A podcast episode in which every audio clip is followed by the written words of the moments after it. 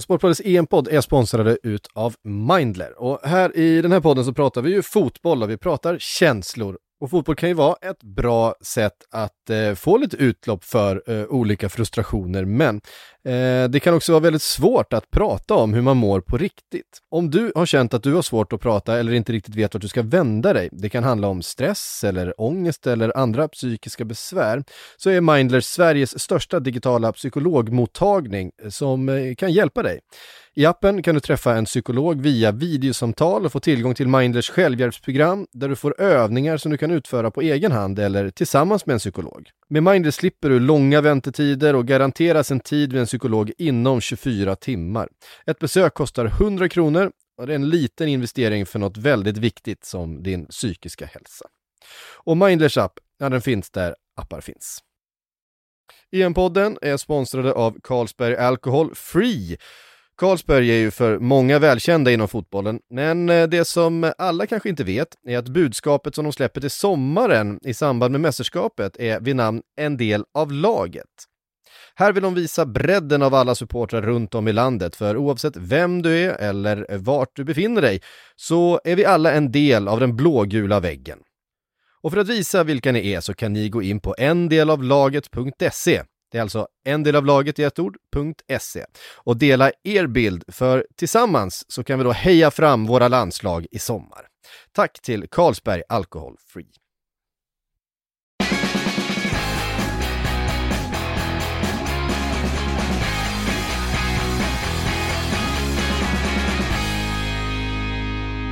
Ja, hjärtligt välkomna hälsar vi då till Sportbladets EM-podd. Frida och Makoto, ni finns med eh, mig där ute någonstans i världen. Vi är med, eller jag är ja, med. Härliga tider. Eh, Frida, nu kommer den hem va? Fotbollen. Ja, ja, ja. Nu, nu händer det. För 50, 55 år av, eh, av, eh, vad ska man säga, av vånda. Mm, Men till precis. slut så. Mm. Eh, vi ska komma till eh, den matchen. Vi har två semifinaler klara som ska spelas tisdag onsdag. Det är Spanien mot Italien och det är England mot Danmark. Men vi börjar med den som eh, sparkar igång semifinalerna, eh, Spanien eh, och Italien och tar oss lite tillbaks då. Spanien som mötte Schweiz eh, den tidiga fredagsmatchen. Eh, Spanien såklart favoriter, fick en eh, drömstart då när eh, Denis Zakaria stött, eh, stötte bollen i eget mål, eller styrde bollen i eget mål eh, får man säga. Men lyckades inte liksom förvalta den drömstarten. Istället kunde Sherdan Shakiri rulla in kvitteringen i eh, den andra halvleken och så fick vi ett rafflande, ett sådär straffavgörande som och då ska ni veta, eh, ni som har följt eh, våra poddar under åren vet ju att jag, jag älskar straffläggningar när det blir som det blev just här. Just då så satt jag i bilen på väg från Kolmården och tänkte att den här matchen, Schweiz-Spanien, där kommer det inte hända någonting. Eh, den vaskar vi och kollar, kollar reprisen på sen, senare på kvällen. Det skulle man ju inte gjort. Eh, för där fick vi precis en sån här straffläggning som det ska vara i mästerskap, när det står så mycket på spel. När... Nej, jag vet inte, jag tror jag föredrar eh, jag föredrar mer liksom Man United via Real straffläggning i så fall om man måste välja. Nej, men de får ju inte gå in. Man vill, alltså, är, från början så är ju målvakterna i sånt underläge. Så att när, när pressen och eh, allting liksom hopar sig på straffläggaren så att det plötsligt blir tvärtom. Det är plötsligt straffläggaren som, som är i underläge. Det är ju där man mentalt vill hamna och det var ju precis det som hände här. Ja, fast eh, man, vill ju ha bo, alltså man vill ha båda världar och det, det är väldigt svårt att få både att alla missar och att det går till att målvakterna ska slå om man får välja mellan de två så är jag ändå inne på att när det går till målvakterna ska slå straffar, det är någonting mytomspunnet och mm. vackert med det. Håller med. Nej, jag är inte med där. Där, där har jag en väldigt bestämd uppfattning om hur jag vill ha mina straffläggningar. Men, men blir du inte förbannad då? Eller förbannad, men, men blir man inte lite irriterad ändå på spelare som inte kan slå in en straff? Alltså särskilt de som missar hela målet, som Vargas gör i det här fallet. Det är de bästa. Det är ju det absolut, för då, eh, då vet man ju att då har ju, då har ju liksom pressen och ångesten knäckt killen. Ja, eh, och, och, det är ju det man, man gillar mest.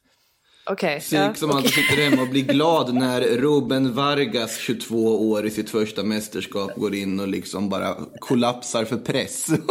Ja, man Ja, tycker det, är ju, det är ju tråkigt för honom. Men, men... Men- Man, tycker, man tycker ju synd om honom. Sen Ja, ja. samtidigt så hade ju Schweiz, de hade ju ett gyllene läge där i och med att de fick en sån där drömstart när, när Spanien missade sin första, första straff. Så på det sättet så förstår man inte riktigt hur de kunde sjabbla bort det. Men ja, Alltså det är Ja. väldigt intressant psykologiskt i den här matchen, för de tog väl exakt samma straffskyttar som mot Frankrike i exakt samma ordning.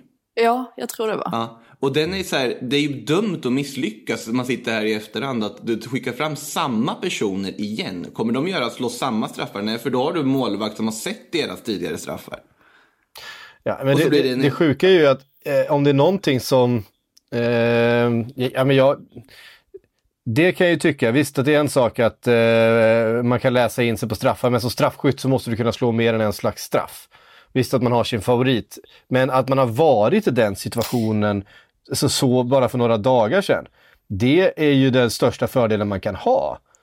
Jo, men jag oftast, tycker jo, inte men, det har blivit en fördel. Ja, men rent mentalt måste det ju vara en fördel. Jag tror att det måste vara en, en eh, rejäl fördel. Dessutom, det, som jag, det som jag tror knäckte Schweiz till slut är ju ett, att de spelade sista, eh, sista kvarten plus hela förlängningen med en man mindre. Så att de var ju eh, utmattade och det sätter sig ju mentalt också.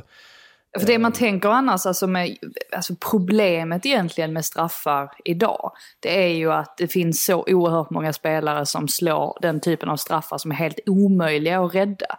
Så det är det man tänker att även om en målvakt har studerat en spelare och vet om att han sätter nio gånger av tio sätter han den i, i det högra hörnet, så är de ju ofta så bra slagna att det spelar ingen roll att du vet om det, du kommer ändå inte kunna, du kommer ändå inte kunna rädda den. Så på det sättet så tyckte man ju att det, här, det var ingen hög kvalitet på straffarna på det sättet. Och det är ju här jag menar att när spelare som Fabian Schär och Manuel Akanji, de valdes inte för att de är bra straffskyttar. De valdes för att de ville ta ansvaret i den där Frankrike-matchen. Och nu tar ansvaret ännu en gång i det här läget. Ja, men vi kör igen. Vad är oddsen på att Fabian Schär slår två raka straffar som är så pass bra? De är ganska små. Men alltså låga. så här är det, alla de här spelarna är tillräckligt bra för att slå in en straff. Alltså jag lovar hundra gånger av hundra om det inte finns någon press. Alltså om de bara ska på träning gå upp och, och eh, slå dit en boll så kan allihop göra det tillräckligt hårt, tillräckligt nära stolpen för att ingen målvakt ska kunna ta den. Eh, Så svårt är det inte. Eh, Nej, men det, är väl ju en, det är det är ju en, det är ju, men, det, det är ju rent mentalt spel. Och det är ju därför jag gillar det. Det är det som jag tycker är så fascinerande. Det är ju därför Eh, det blir liksom som Dani Olmos straff som ju bara, ah, men han bara lyfter upp den i krysset. Eh, det är ju det är en fantastiskt eh, tillslag liksom. Absolut, det är jättefint. Men eh, och på ett sätt så är det ju imponerande att han lyckas hantera den pressen som han ju såklart också känner av och finns där och ändå kan plocka fram den. Alltså, när Rodri klev fram till straffpunkten så sa jag direkt att han, han, han kommer att missa. Det bara, det bara kändes i hela luften. Just också eftersom att han hade bytts in i 119 minuten. Det var stod skrivet i stjärnorna att han skulle missa. Men ja, det, det gjorde Men- ingenting i slutändan. Men sen har vi också, alltså, i min take ska jag säga att det går inte att, det, du kan aldrig lyckas med en straff för att par är liksom att, att den ska gå in otagbart för målvakten. Du kan misslyckas med den och det är därför jag tycker det är intressant.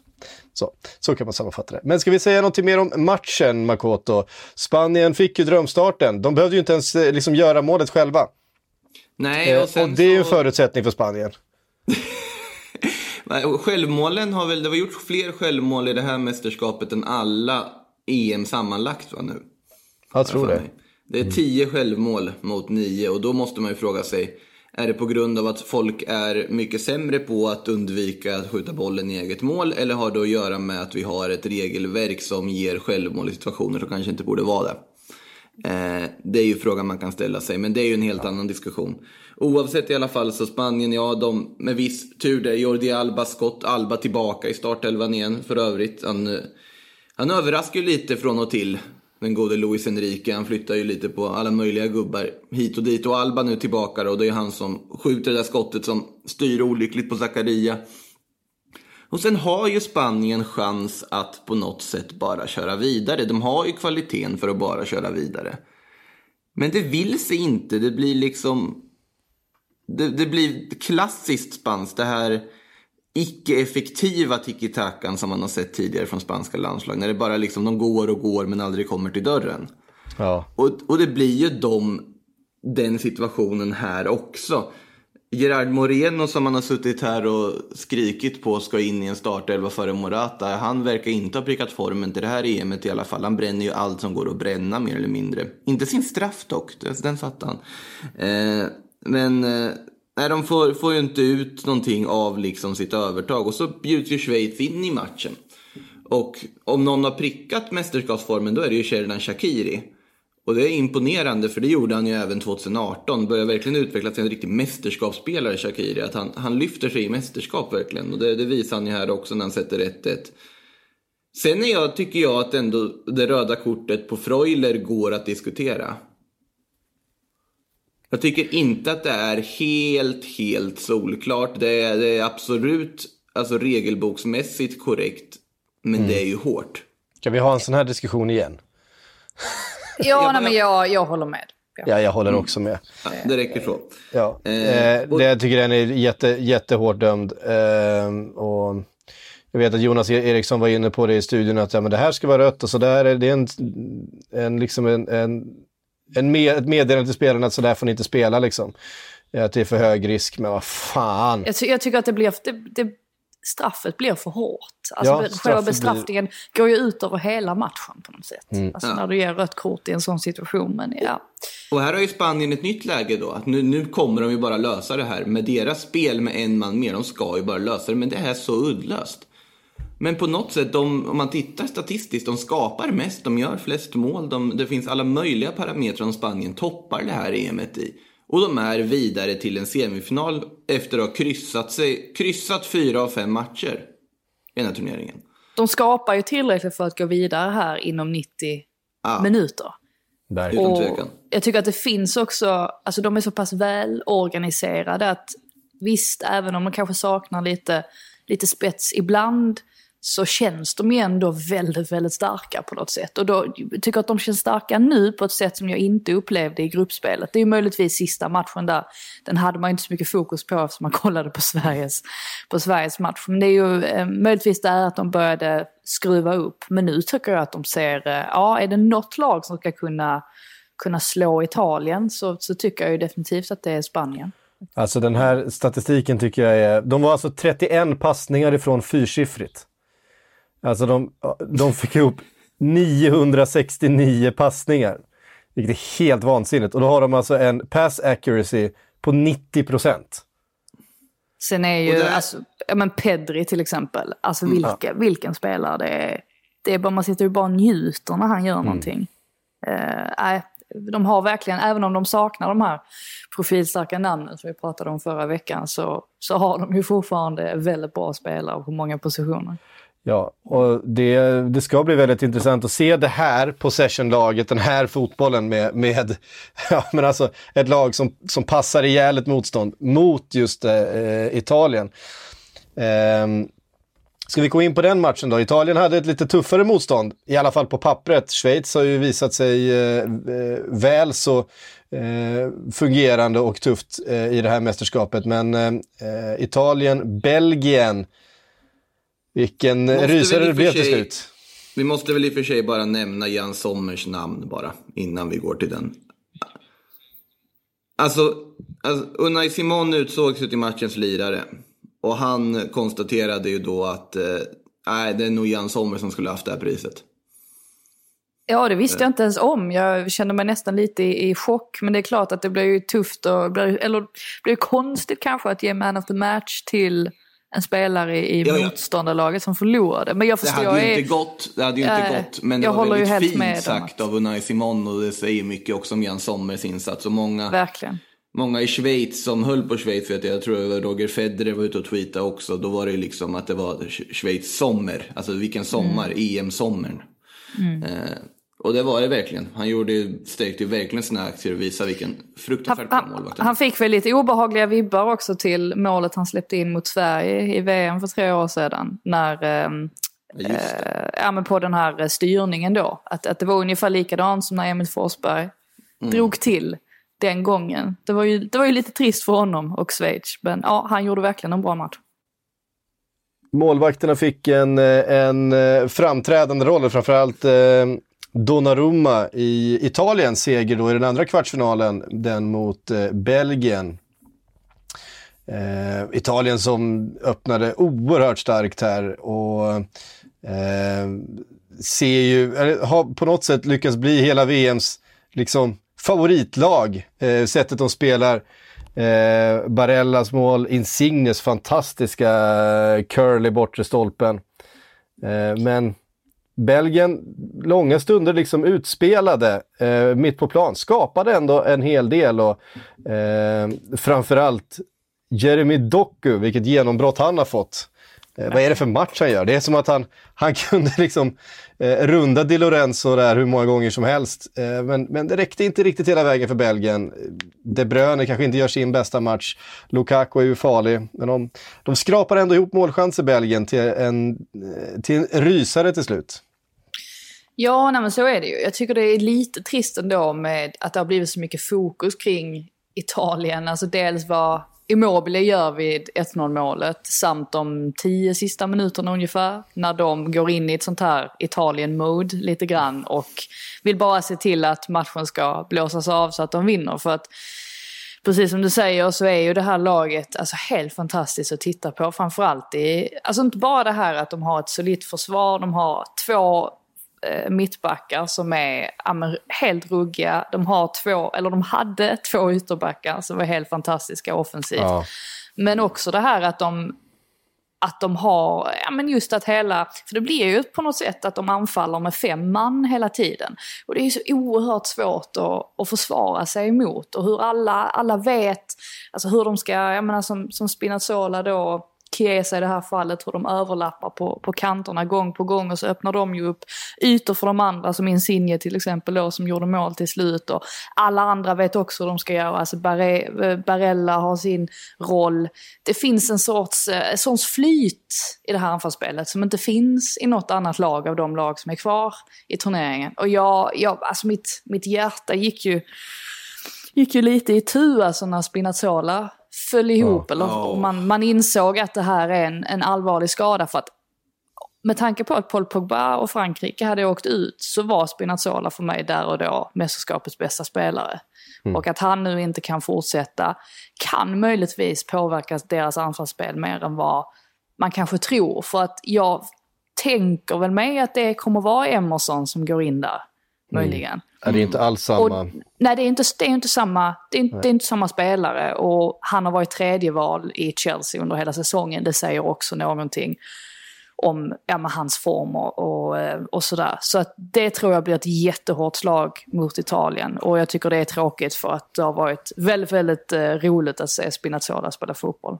Hade ju dock inte förvånat mig om Emerson skulle kunna bli deras eh, Fabio Grosso.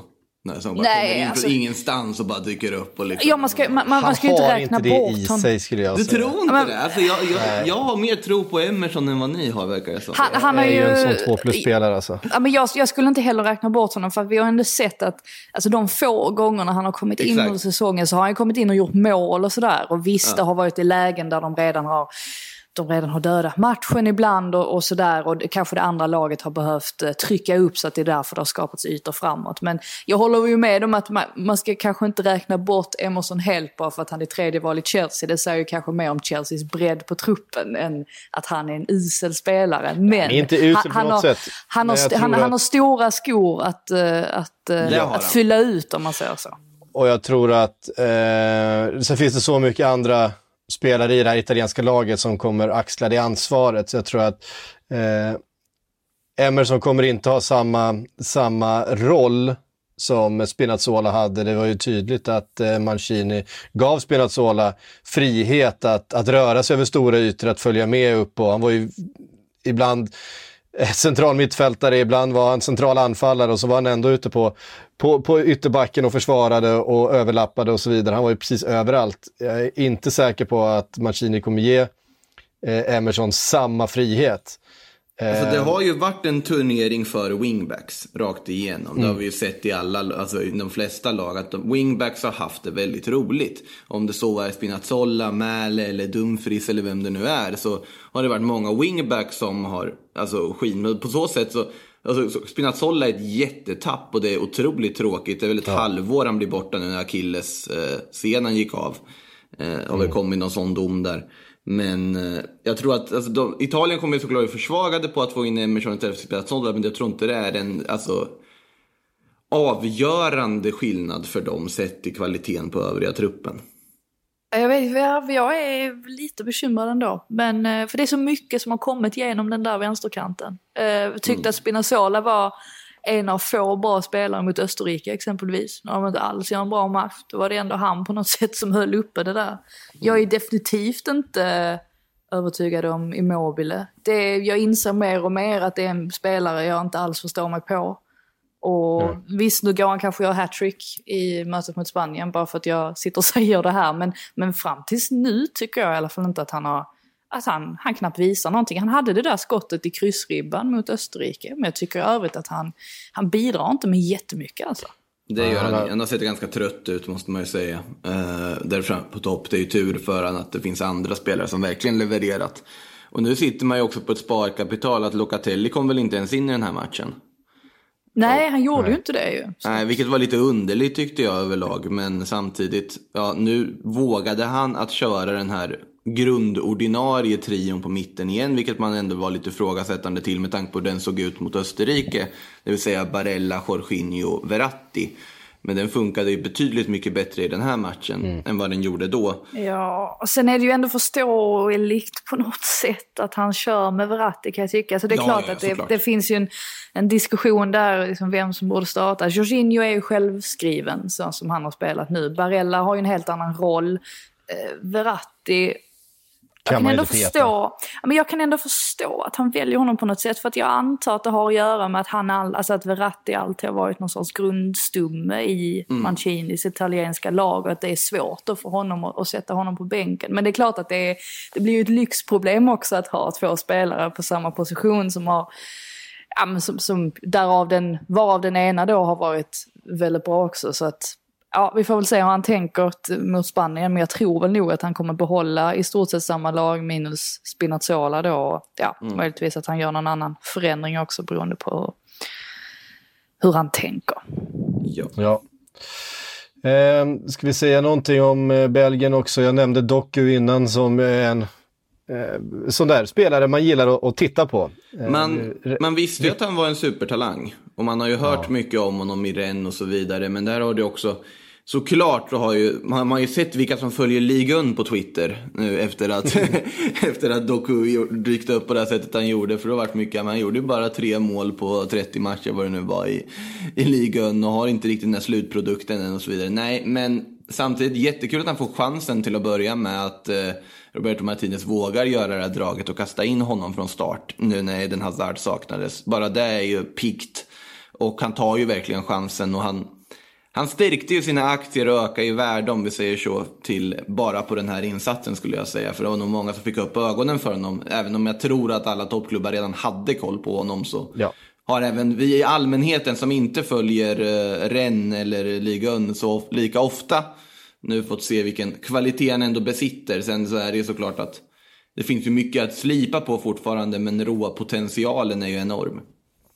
Ja, men han är ju en sån här Saint Maximan typ som har eh, klivet i sig verkligen, eh, en mot en. Och det är ju eh, det är såklart att, att eh, den typen, och så bara 19 år gammal med, eh, med den potentialen, det, det blir eh, spektakulärt.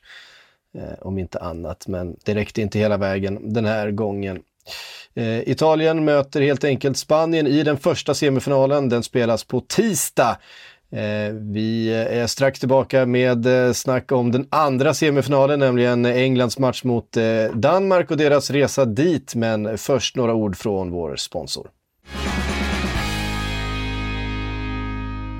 Ja, Sportbladets EM-podd är sponsrad av Unibet.se och som vanligt så har vi Steven Lee Holmdahl med oss för att ta en titt på, vad jag gissar, semifinaler. Där jag tror vi hittar några riktigt sköna spel. Ja, men visst. Eh, det känns ju konstigt att turneringen håller på att ta slut nu, men vi får väl göra det bästa med de här sista matcherna som är kvar. Precis. Eh, apropå matcher så tror jag att England kommer få sin absolut svåraste match i turneringen nu eh, mot Danmark. Eh, det går väl inte att komma ifrån att de har, kommer få massivt stöd på Wembley och att det är en stor fördel, men jag tycker heller inte att man kan bortse från att de har haft en ganska enkel turnering så här långt.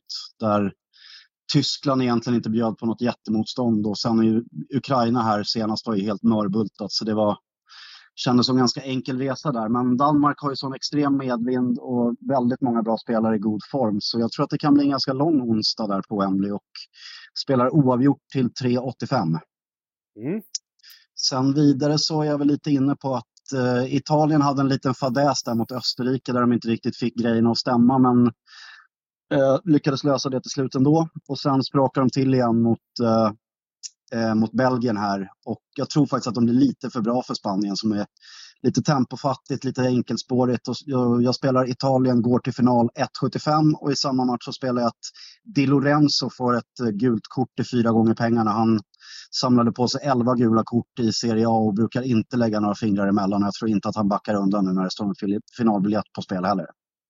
Nej, precis. Någon måste sätta stopp för Pedri också som står där och rullar boll på Exakt. Spanien, Spanien anfaller ju mycket på vänsterkanten så jag tror att eh, Di Lorenzo där kommer få det ganska svettigt. Mm. Super, och de här spelen hittar ni såklart då på unibet.se.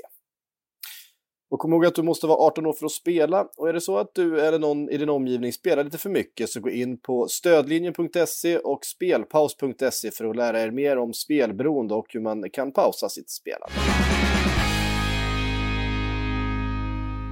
Då så, vi har en semifinal kvar att eh, titta fram emot. Det är den mellan England och Danmark, Frida. Eh, på Wembley va? Nu är vi tillbaks. Nu är vi tillbaka. Ja. Nu är vi tillbaks, eh, för fotbollen ska hem. Men vi börjar ta en liten titt på Danmarks resa dit då, eh, via sin kvartsfinal.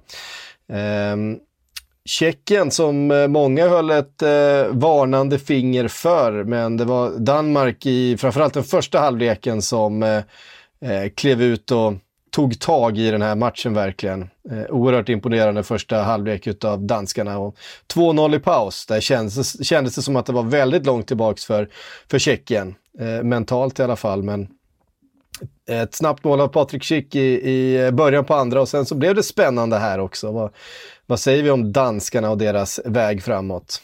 Ja, de får ju förvånansvärt billigt mål va, som Tjeckien släpper in där. Eh, efter fem minuter kan jag tycka. Det, de går ju bort sig helt. Det är två man som går på samma, går på samma spelare och lämnar ju Delaney helt fri. Så på så sätt kunde man inte få en, en mer, eh, mer tacksam start som i Danmarks fall.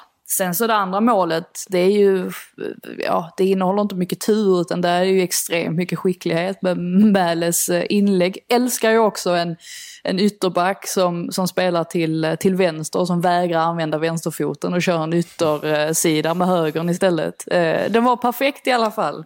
och eh, ja, det var väl eh, signifikativt att Kasper Dolberg skulle fortsätta göra mål där och har man 2-0 i halvtid då kändes det ju ändå som att nu ska det krävas rätt mycket för att Tjeckien ska hämta ikapp detta. Och jag är ändå ganska förvånad över att trots att de får det här målet, reduceringsmålet ganska tidigt i andra, att de inte lyckas hota mer ändå framåt. Men eh, ja, det är Danmarks turnering det här så här långt.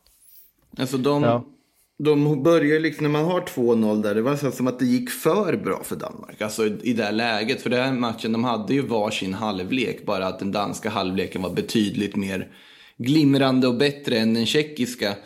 För Danmark bjuder ju ändå in Tjeckien i det här i den andra halvleken. De går ju ner sig men Tjeckien lyckas inte riktigt liksom bara samla krafterna för att få kvitteringen också. Den kändes ju inte helt långt borta när Tjeckien ändå sätter reduceringen när de får lite tid på sig att jaga den. Men det här Danmark är väldigt bra och jag tror att Alltså det är ju lätt att sitta här och säga att ja, vad tur de har haft att de får Wales och Tjeckien på sin väg. Nej, men det är ju fortfarande ett Tjeckien som slog ut Nederländerna på vägen. Det är ett Wales som förtjänar sin andra plats ändå i den gruppen och kämpade sig vidare dit och kom före Schweiz. Så att det är ju lätt att sitta och klaga på, på spelschemat bara för att lagen inte är lika stora. Där vi kan konstatera att Danmark är väldigt, väldigt bra. Men det är väldigt, det, är väldigt tydligt att, jag tycker att den lagdelen som sticker ut här hos dem, det är ju den, det centrala mittfältet med Delaney och, och Höjbjerg.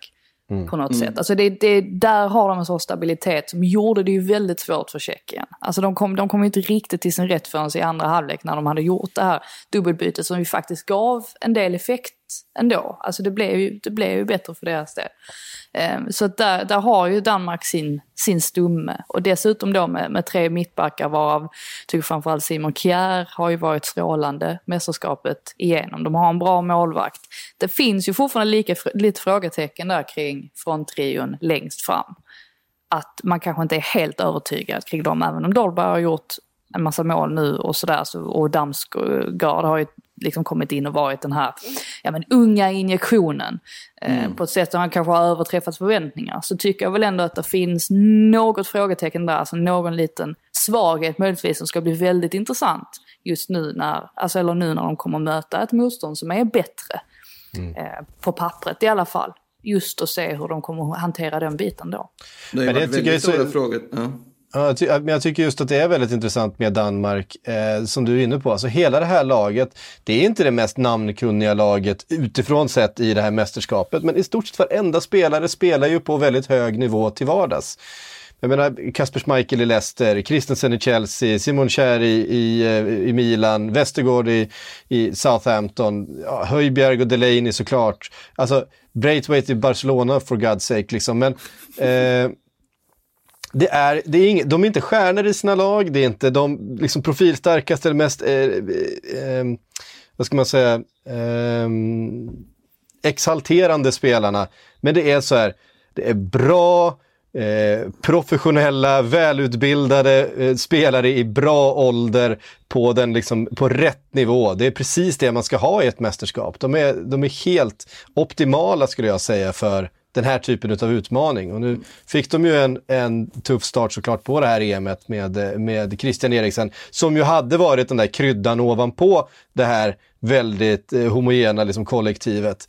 Eh, så det är väl kanske det som fattas då. Eh, vi var inne på Dolberg och så vidare, men det är väldigt imponerande hur de har den här gruppen av, av väldigt, väldigt fina eh, sådär, fyr plus-spelare på i stort sett varenda position.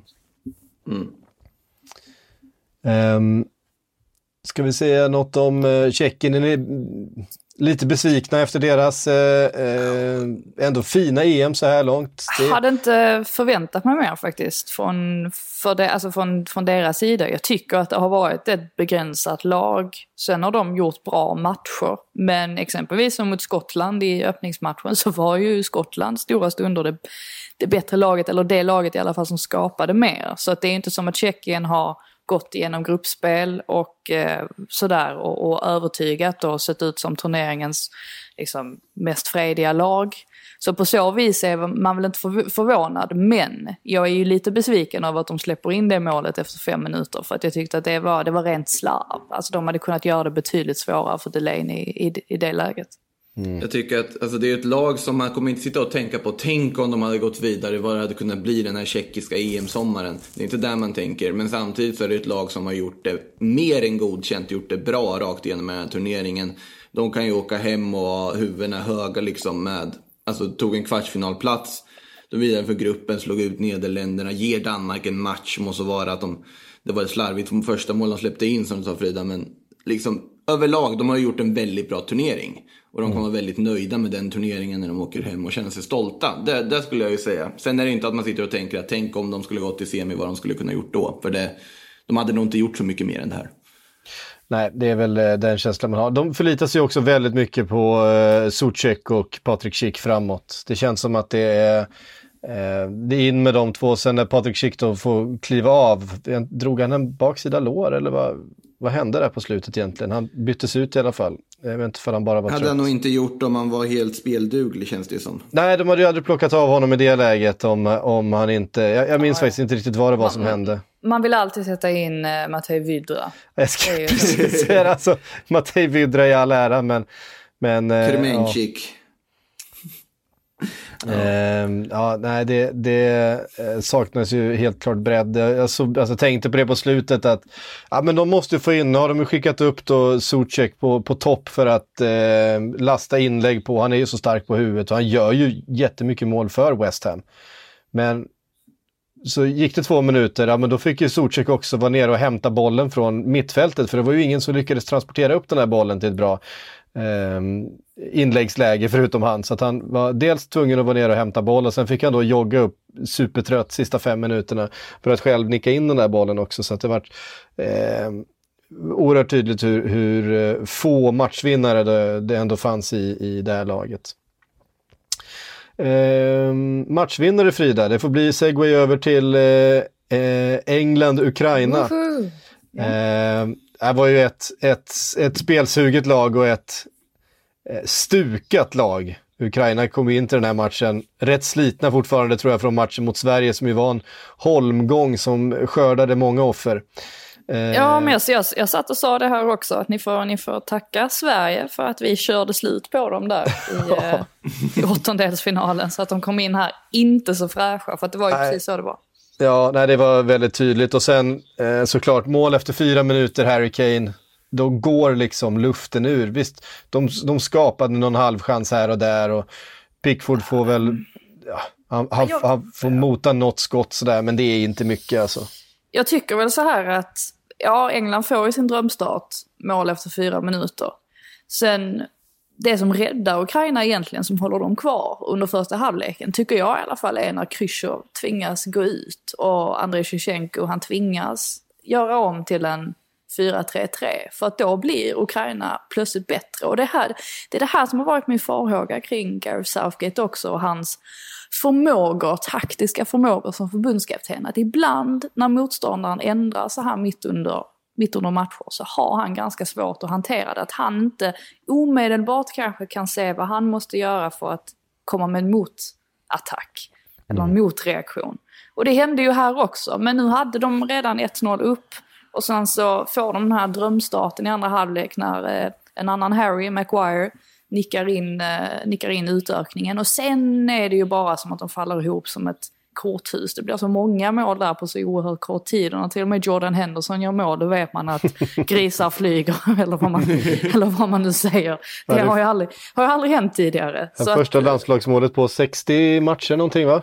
Ja, men precis. Och sen blev det ju bara en transportsträcka mot slutsignalen där de, de sista minuterna. Vilket var skönt för England, för då kunde de ju byta, byta en hel del spelare och ge speltid åt de som kanske inte har fått sådär jättemycket. Eh, vill ju lyfta fram Brahim Sterling, särskilt i den första halvleken och passningen fram till Harry Kanes mål. För att den var ju...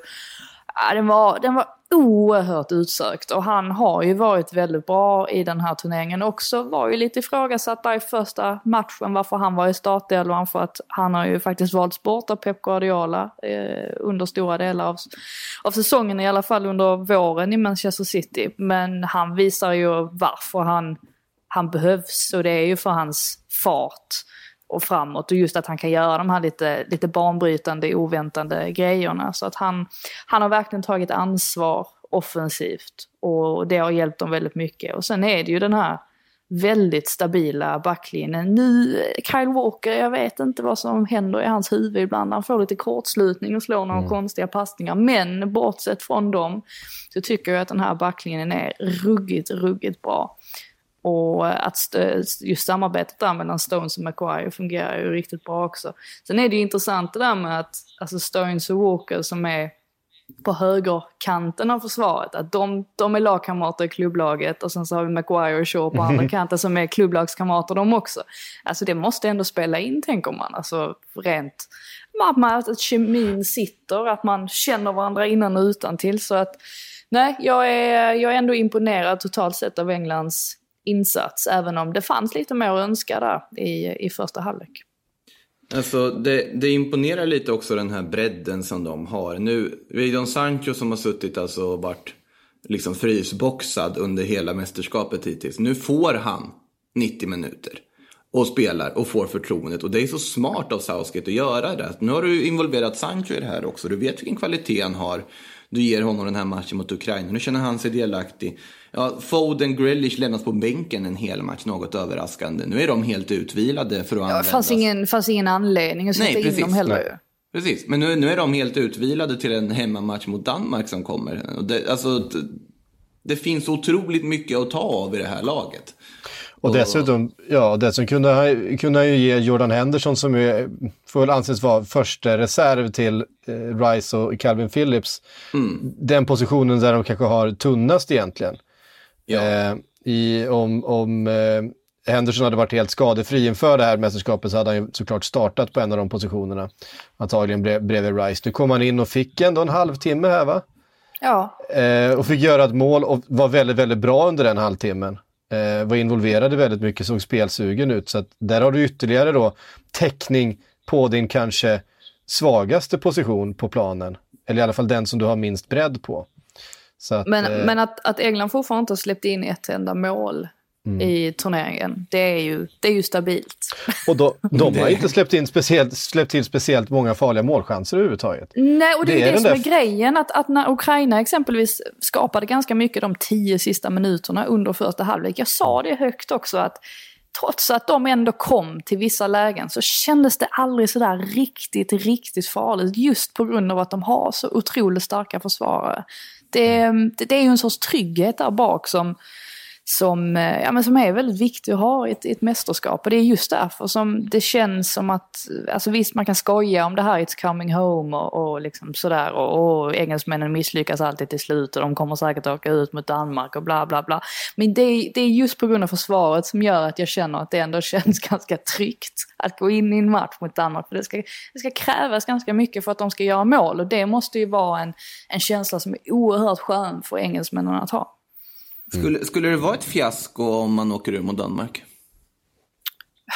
Alltså det är väl fiasko på så vis att man har ju hemmaplan och det är ju en fördel som uppenbarligen har visat sig vara ganska stor med tanke på att vad är det samtliga semifinal eller semifinalister spelade ju på alltså alla gruppspelsmatcher på hemmaplan.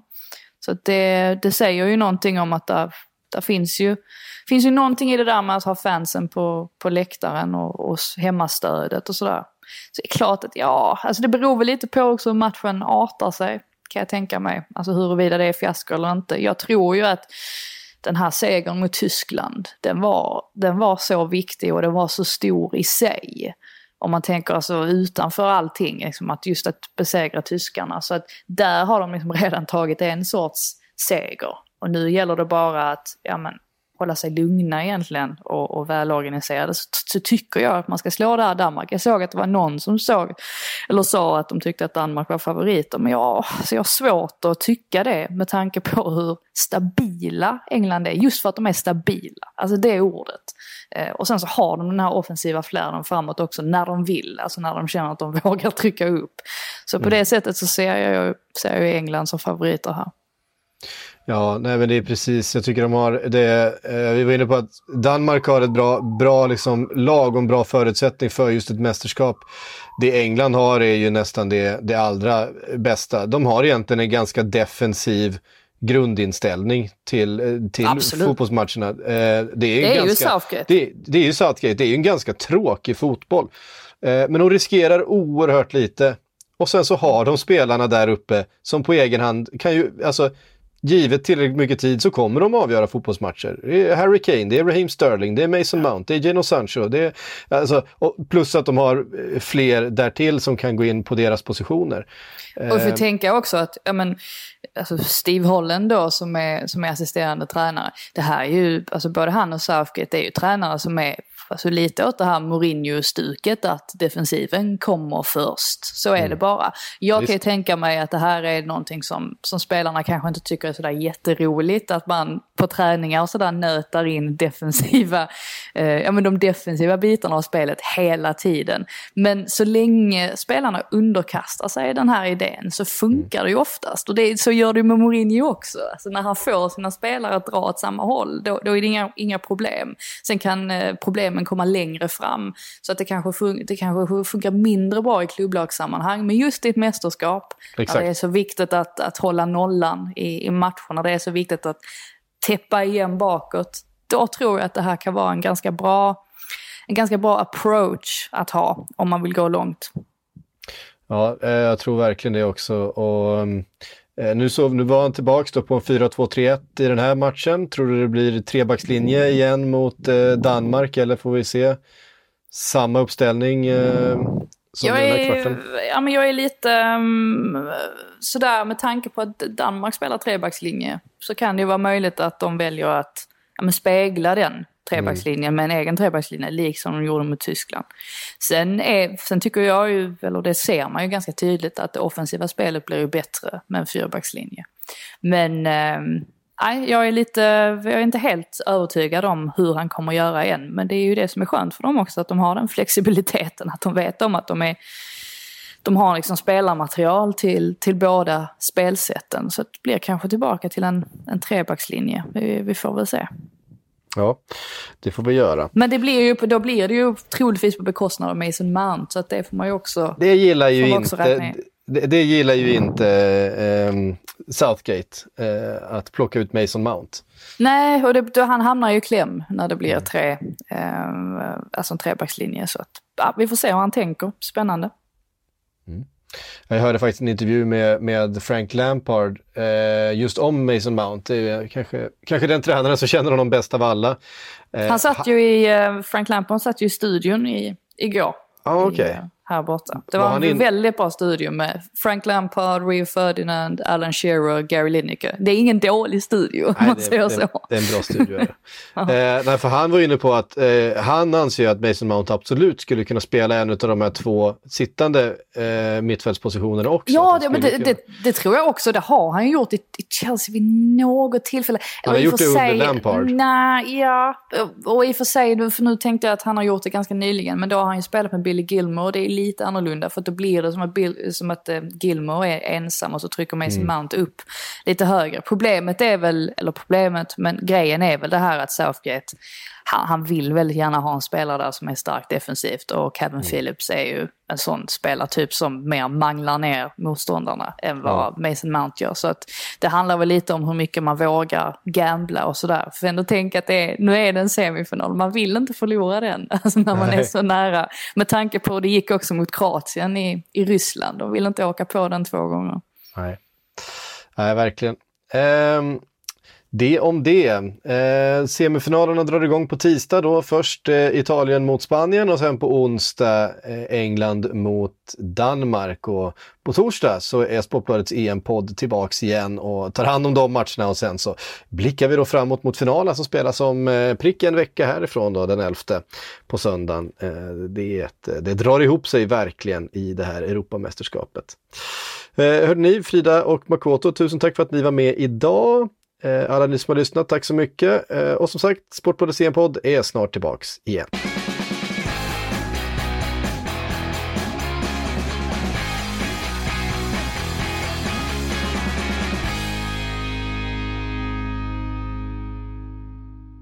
Du har lyssnat på en podcast från Aftonbladet.